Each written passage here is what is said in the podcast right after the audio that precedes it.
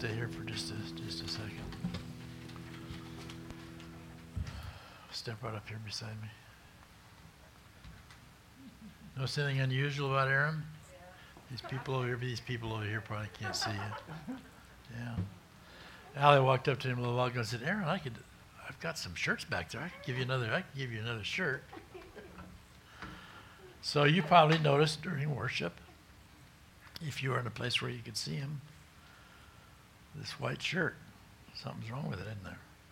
So I want you to remember that picture. That's a picture I want you to get in your mind today. Thanks, Aaron. Thanks for being a good sport. I was going to wear it this morning and changed my mind. So let me ask you a question. What's the word on the street about you?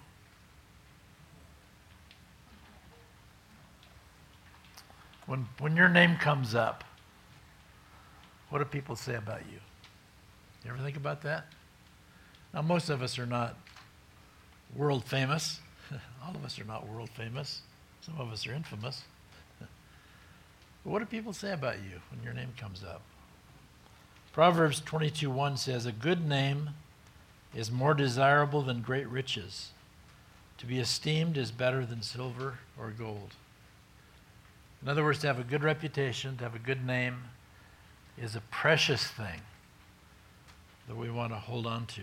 Now, many of you remember we began a series uh, last week about the Old Testament. We want to give you the major Bible characters in the Old Testament. Some of them we'll spend uh, two or three weeks on because they're such major characters. So we want you to know the characters, the stories of the Bible because so many people are biblically illiterate these days. And we also want to help you get the sequence in your mind of when, when the events in the Old Testament particularly took place. So this morning we're going to talk about Noah. Now, when you mention the name Noah, what comes to mind? The flood, the ark, the rainbow. Those would all be things that would come to our mind. The rainbow was to signify God's covenant with Noah. Let me read these words about Noah's life and the time that he lived in. Genesis chapter 6, beginning in verse 5. The Lord saw how great man's wickedness on the earth had become, and that every inclination of the thoughts of his heart was only evil all the time. So they weren't just a little bit evil, they were evil all the time. Their intentions, their thoughts. The Lord was grieved that he had made man on the earth, and his heart was filled with pain. So the Lord said, I will wipe mankind whom I have created from the face of the earth, men and animals, creatures that move along the ground, and birds of the air, for I am grieved that I have made them. He looked at people and how sinful they were, and it agonized his heart to know how evil they were. But Noah, say those words with me. But Noah. He was the exception. But Noah found favor in the eyes of the Lord. Noah was a righteous man, blameless among the people of his time. He walked with God. Now, that last sentence Noah was a righteous man, blameless among the people of his time and he walked with God. That sums up Noah's life. It sounds almost like an epitaph that you'd put on a, put on a tombstone. Now, I, I don't know if people still do this as much as they once did, but growing up, our family would go to the cemetery at least on Memorial Day, sometimes other than that, and you walk around the cemetery. I like to go back to where I went to high school, and I walk around the cemetery to see all the names of the people that have passed on. Some I knew were gone, some surprised me, they're gone. But usually people have a little phrase on their tombstone. I've told you before, my brother, who was a great sinner but greatly saved, I put on his, on his tombstone, Jesus, friend of sinners. It's a statement about that person. Well, this is a statement about Moses that summarizes his life. Noah was a righteous man. Think about that. Blameless among the people of his time, and he walked with God. Now, you remember last week we talked about the fact that when God created the heavens and the earth and man, at the end of each day, he would say, This is good. When he created human beings, he said, This is very good. It was the capstone of his creation. But notice how that's changed. Now, every inclination of man's heart is wicked and evil. Now, notice the picture that we have of the ark. Let's talk about the ark for just a minute. Now, just to give you an idea, I mean, you can tell that's a pretty good sized boat. There are actually a couple of recreations of the ark that are, that are, were built in the last number of years. There's one in, in the south someplace, I don't recall exactly where it is, but there's also one in Europe that they took the dimensions out of the Bible and, and recreated this boat. Now, just to just leave that up there for a minute, just to give you an idea of the size of this boat 450 feet long. That's one and a half times the length of a football field. Imagine that. And it's, it's 75 feet wide. So, one and a half length of the football field, 75 feet wide, and 45 feet high what's that, three stories, I think? 500 livestock railroad cars. The animals that would fit in 500 railroad livestock cars would fit in the ark.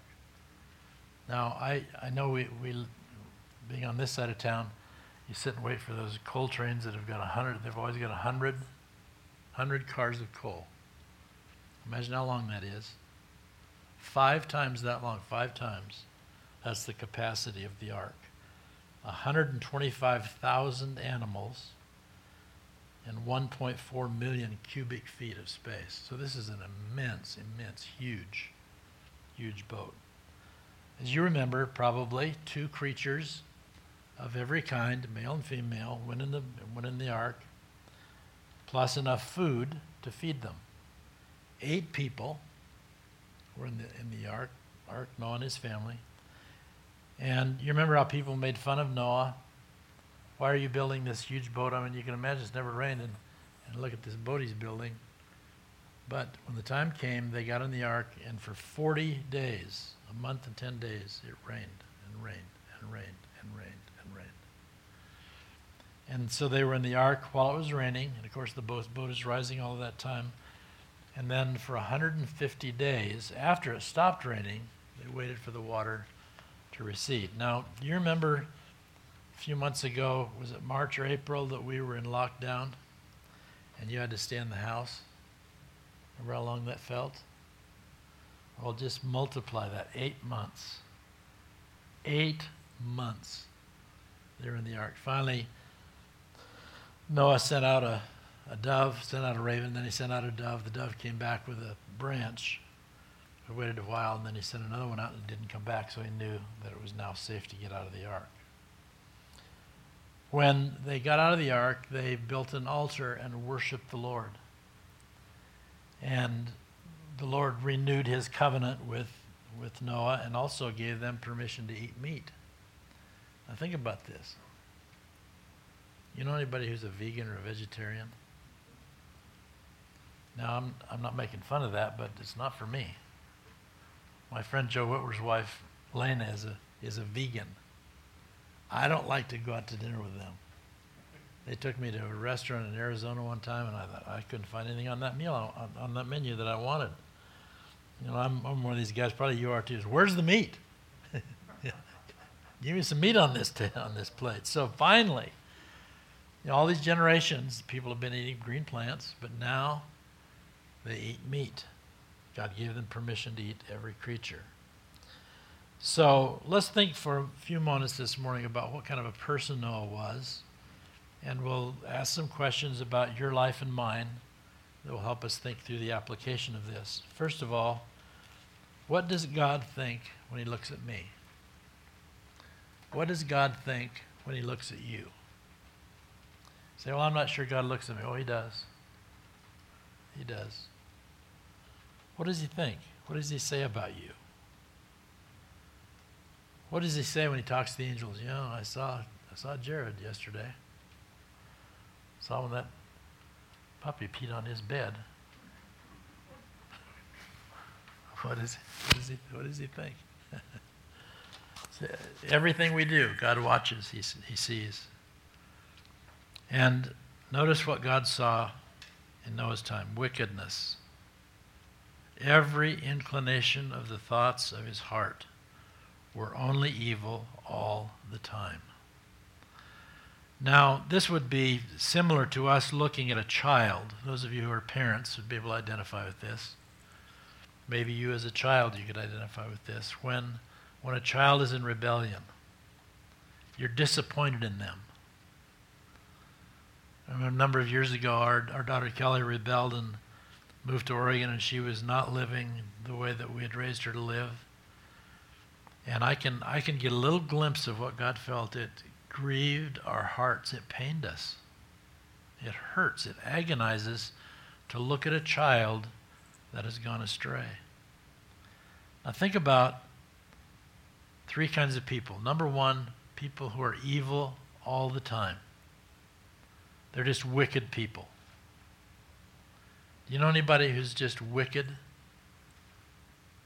Doesn't seem like there's any good in them at all. There's one person that I see fairly regularly. And when I look at him, I think, oh my Lord. And I pray for him because it seems like he's just evil and wicked. You think about Stalin. Did you read anything about Stalin? He killed more people than the war did. He just butchered his own people. He was an extremely wicked, wicked man. So there are people who are evil all the time. Then there are people who are kind of a mixture. They do evil things, but once in a while you get a glimpse of something good. I can remember times in my life when that would describe me. The inclination of my heart was mixed. Sometimes I was evil, sometimes I did good. And then there's a third kind of people who their intentions are always for good. Doesn't mean they're sinless, but it means that their intentions, their motives are right. Sometimes when I fail the Lord, I'll say, Lord, you know my heart. You know that I love you. You know that I want to serve you.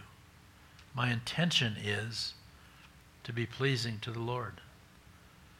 So God was grieved when he looked at all the people on earth except Noah and his family. And he said, I'm going to blot them out. It'd be like you take, I've got this eraser in my office in the drawer, and I write most of my sermon in pencil the first, time, first couple of times I do drafts.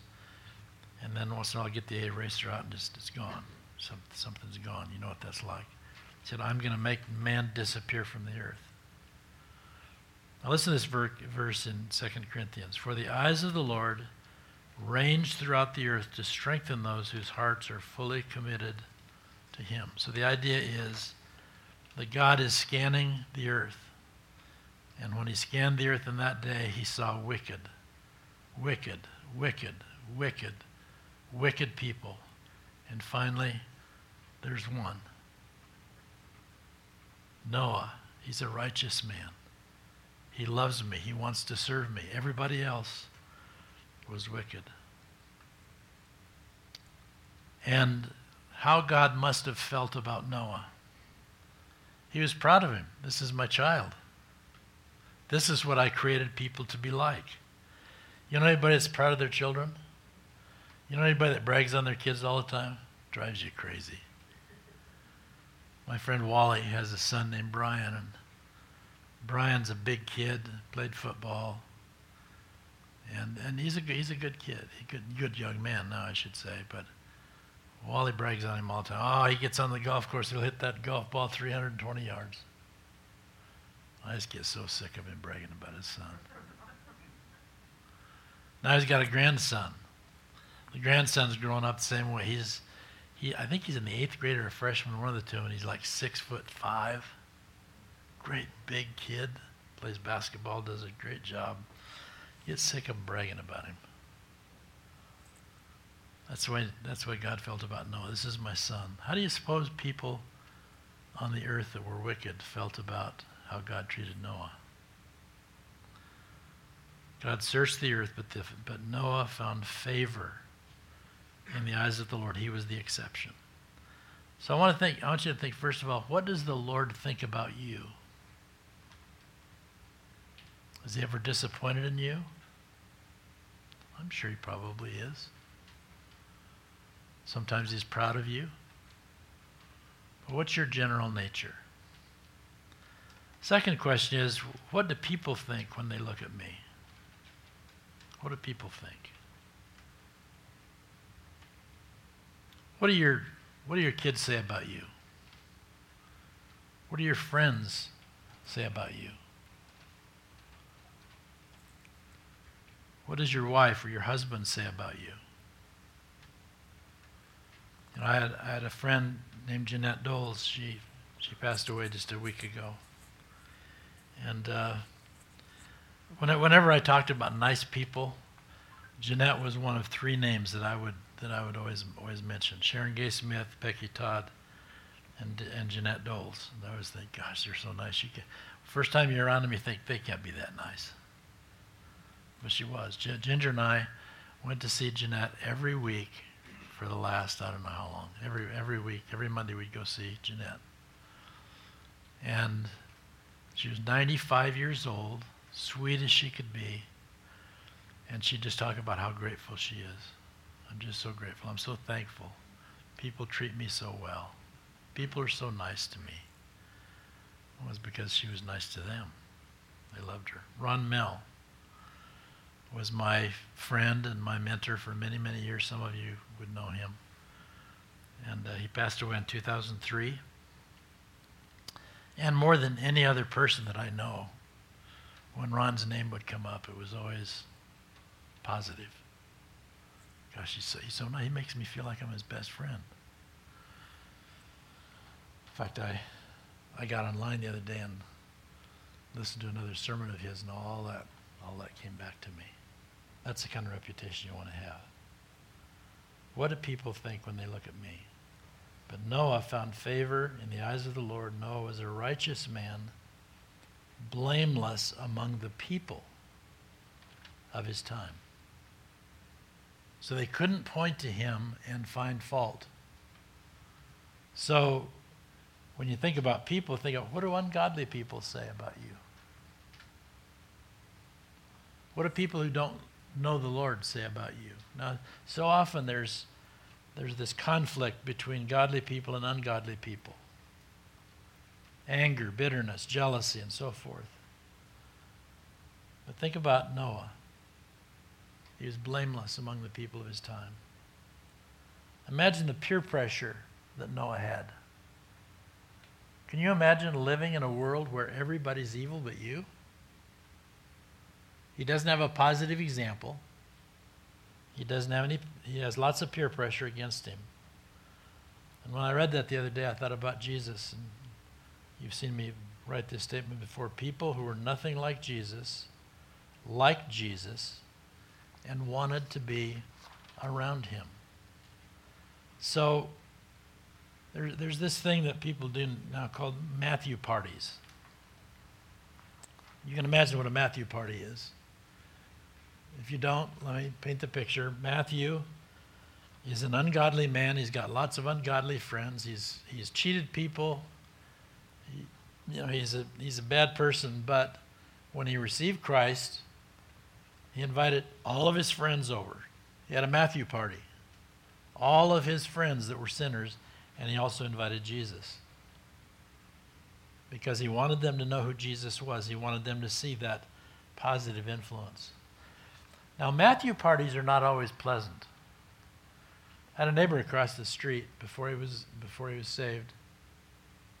His name was Jerry. And he invited Ginger over for a party one, one afternoon. I think it was on a Saturday afternoon. And everybody was drunk. And they were all cussing. And I stood by his dad for a while, and his dad had the filthiest mouth I've ever heard in my life, and I've heard just about everything. I thought, this isn't much fun. But when you're around ungodly people, you want to be a godly influence. The result of our being willing to go to the Matthew party with Jerry was that eventually Jerry received Christ in the midst of the most desperate time in his life. Many of you heard me tell this story about him was selling drugs, taking drugs, he was arrested, eventually went to prison. But through my relationship with him and my love for him in the midst of those bad times, he came to know Jesus as Lord and Savior. How many times have you thought about your neighbors and thought, I wonder what my neighbors say about me? Have you ever thought about inviting them to come to church or having a conversation about Jesus? Ginger just told me this the other day. I'd, I'd totally forgotten it if I even knew it. We had a neighbor for, they were, they were there for probably close to 10 years, probably. And one day when Ginger was studying her Bible study, she thought, I, I'm going to go over and ask her if she'd like to come to the Bible study. And that takes courage. You know, you all know that it does. She went over and she asked her if she'd like to come to the Bible study. And she said, Yeah, I'll come. Totally blew Ginger away. But she started coming to the Bible study and she's still serving the Lord today. What do ungodly people say about you? Be wise in the way you act toward outsiders. Make the most of every opportunity. Let your conversation be always full of grace. Interesting thing happened to me the other day. Uh, I was kind of surprised at myself. I was driving down Central Avenue, up Central Avenue, going west, on my on my Harley, the one that's sitting out there in front.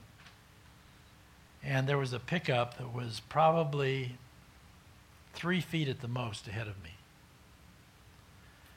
And driving the speed limit down, and, and he changed lanes. And oh man, if that, if that would have happened to me the first year I was riding a bike, I'd, I'd have been gone. But I, I swerved over like this, put on the brakes, front and back brakes, swerved over like this, and I hit the curb. Almost fell over, but stayed up, just banging off and on against the curb down there, and he was just right beside me, just going like this. So, do you think I was happy about that?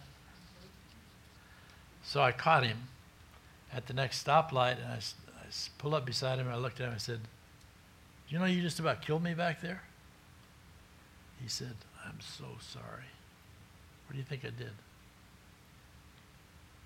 Can't always say that I would have done this, but I, I just, when he said, I'm so sorry, I just looked forward and took off and waved at him. We can act or we can react in situations, and people are watching. I can tell you sometimes when I have not been so admirable in my reactions. But it's important how ungodly people look at us and view us. Paul says, But in your hearts, set apart Christ as Lord. Always be prepared to give an answer to everyone who asks you to give the reason for the hope that you have. In other words, always be ready to tell your story to someone if you have the opportunity. But do this with gentleness and respect. I think it's better now, but a few years ago there was a lot of antagonism between Christians and non Christians. Christians, yeah, yeah, yeah, yeah, yeah, about non Christians, what they do and how they live, and non Christians looking at Christians and disrespecting them and so forth.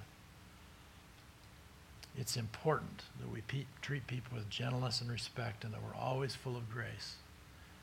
That's how the first century church grew like it grew. It had an influence on the culture because even in the midst of persecution, they were a blessing to people. A person who is right before God will lead a life that is right before people. Those two things go hand in hand. The third question is how can I live a life that pleases God?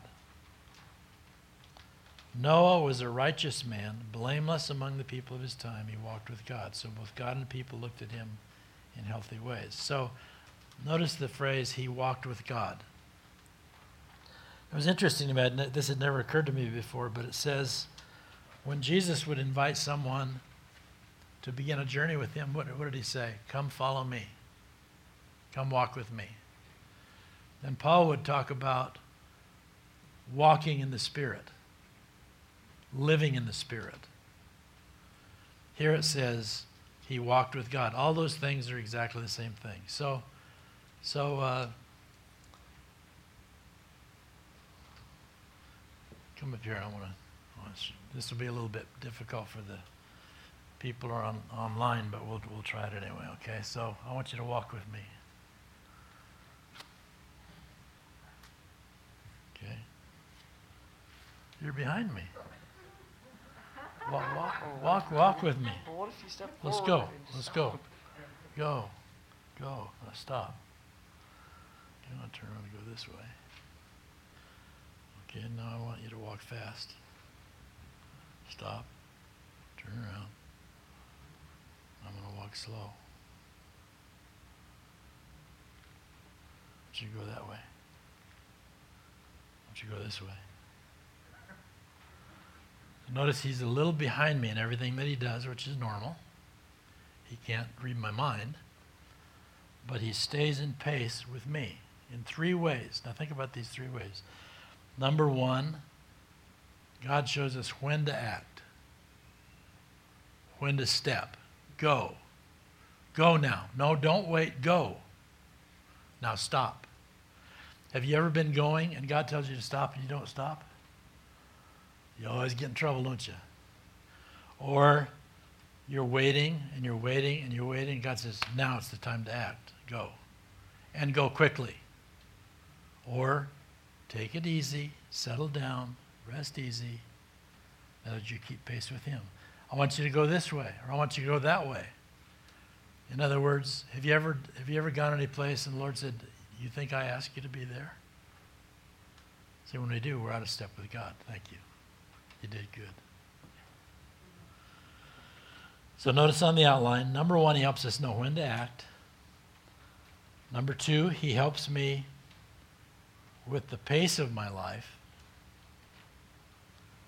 And thirdly, he helps me with the direction of my life. So he tells me when to act, when to go slow, when to speed up, and the direction of my life. I want you to go there. I want you to go there. In other words, you're so sensitive to God and his presence in your life that you can I mean, you all know what that feels like. Some, many people say, oh, "Well, God has never talked to me," but God gives you impressions in your heart. It's like you say, "No, don't, don't do that." You know when He does that. You know, people always say, "Well, I don't know what to do." Baloney. Most of the time, we know exactly what to do because God will show us the wise thing to do. It's not a matter of not knowing; it's just a matter of doing what He asks us to do. Andy Stanley wrote a book, and it was around this phrase be very careful then how you live, not as unwise, but as wise. And we always ask, you would save so much agony and pain in your life if you if you just stop and say, what's the wise thing to do? What's the wise thing to do? And, and you'll know that. And when you act on the basis of that, then the Lord will lead you. So I want you to think today about your reputation. It's important what people think. It's important what God thinks. And it's important to live a life that would please Him. So, Lord, today, we thank you for your goodness. Help us be good, godly people. We all make mistakes, and we know that. And want to be quick to ask for forgiveness. But, Lord, we want to be good and godly people, that we would please you and that we would be a blessing and influence in the lives of people. I'd like to ask you just to keep your head down, keep your eyes closed for a minute. Maybe the Lord spoke to you about something in your life today where you know that, well, somebody, somebody looked at my life and they didn't see something that was real pleasing there. Or I know in my life that God looked at my life in that situation, he wasn't pleased. We'll just offer that up to him. Determine that, Lord, I'm going to ask you to help me do better, help me to walk more closely to you. If there's anybody here this morning who has not received Jesus as your personal Savior, I don't know if there is or not. I think probably most, I know most of you walk with the Lord. But if the Lord is nudging you today to say yes to Him, yes, Lord, I want to give my life to you. I want to serve you. I want to follow you. I want to go to heaven. I want to be with you in heaven. While everybody else's head is bowed, would you just lift up your head and look at me and slip your hand up? I know, I know you're going to heaven, brother. You love the Lord. Doesn't mean you don't make mistakes, but you're on your way to heaven. Amen. Amen. Let's stand. Let's worship the Lord